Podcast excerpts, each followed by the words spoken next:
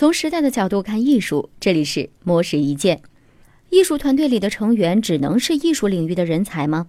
艺术家就只是涂涂画画、雕雕像吗？在高速发展的当今社会，科技的介入赋予这些问题的答案越来越多种可能性。比如，来自日本的艺术团队 Team Lab，就是由艺术家、程序员、工程师、数学家、建筑师等各个行业人员构成，专注于运用科技。来捕捉光之艺术。Team Lab 的创始人朱子寿之毕业于东京大学的数学工程与信息物理专业和跨学科信息研究院。这样的科学背景使得团队自开创之初就确立以科技为导向的创作方式。团队在创作当中借用许多的自然元素，透过数字技术创造的形式，打造大型互动装置来感知空间，以此来探索身处信息时代的人类行为。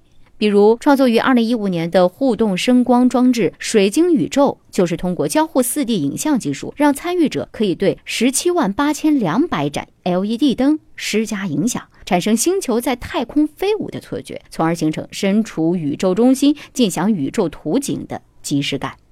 朱子寿之表示，这个作品试图将人们放在宇宙的核心，体验宇宙的存在及其对于人类的回应。引发人们重新定位、审视自身作为浩瀚宇宙当中微小的一份子，该如何与之共生？而且，作品同样体现出 Team Lab 的重要观念，即人的关系。朱子寿之说，艺术作品因一个人的存在而产生变化。如果这个变化是美的，那么这个人的存在也是美好的。但是，一些参观者会发现，在许多观展经历当中，其他人的存在总是一种干扰。如果可以转换这种关系，那么他人的存在可以是积极愉悦的。此外，朱子寿之表示，近代之前的日本绘画作品当中，自然元素常会以线的集合体来表现，这正是古人观察世界的方法。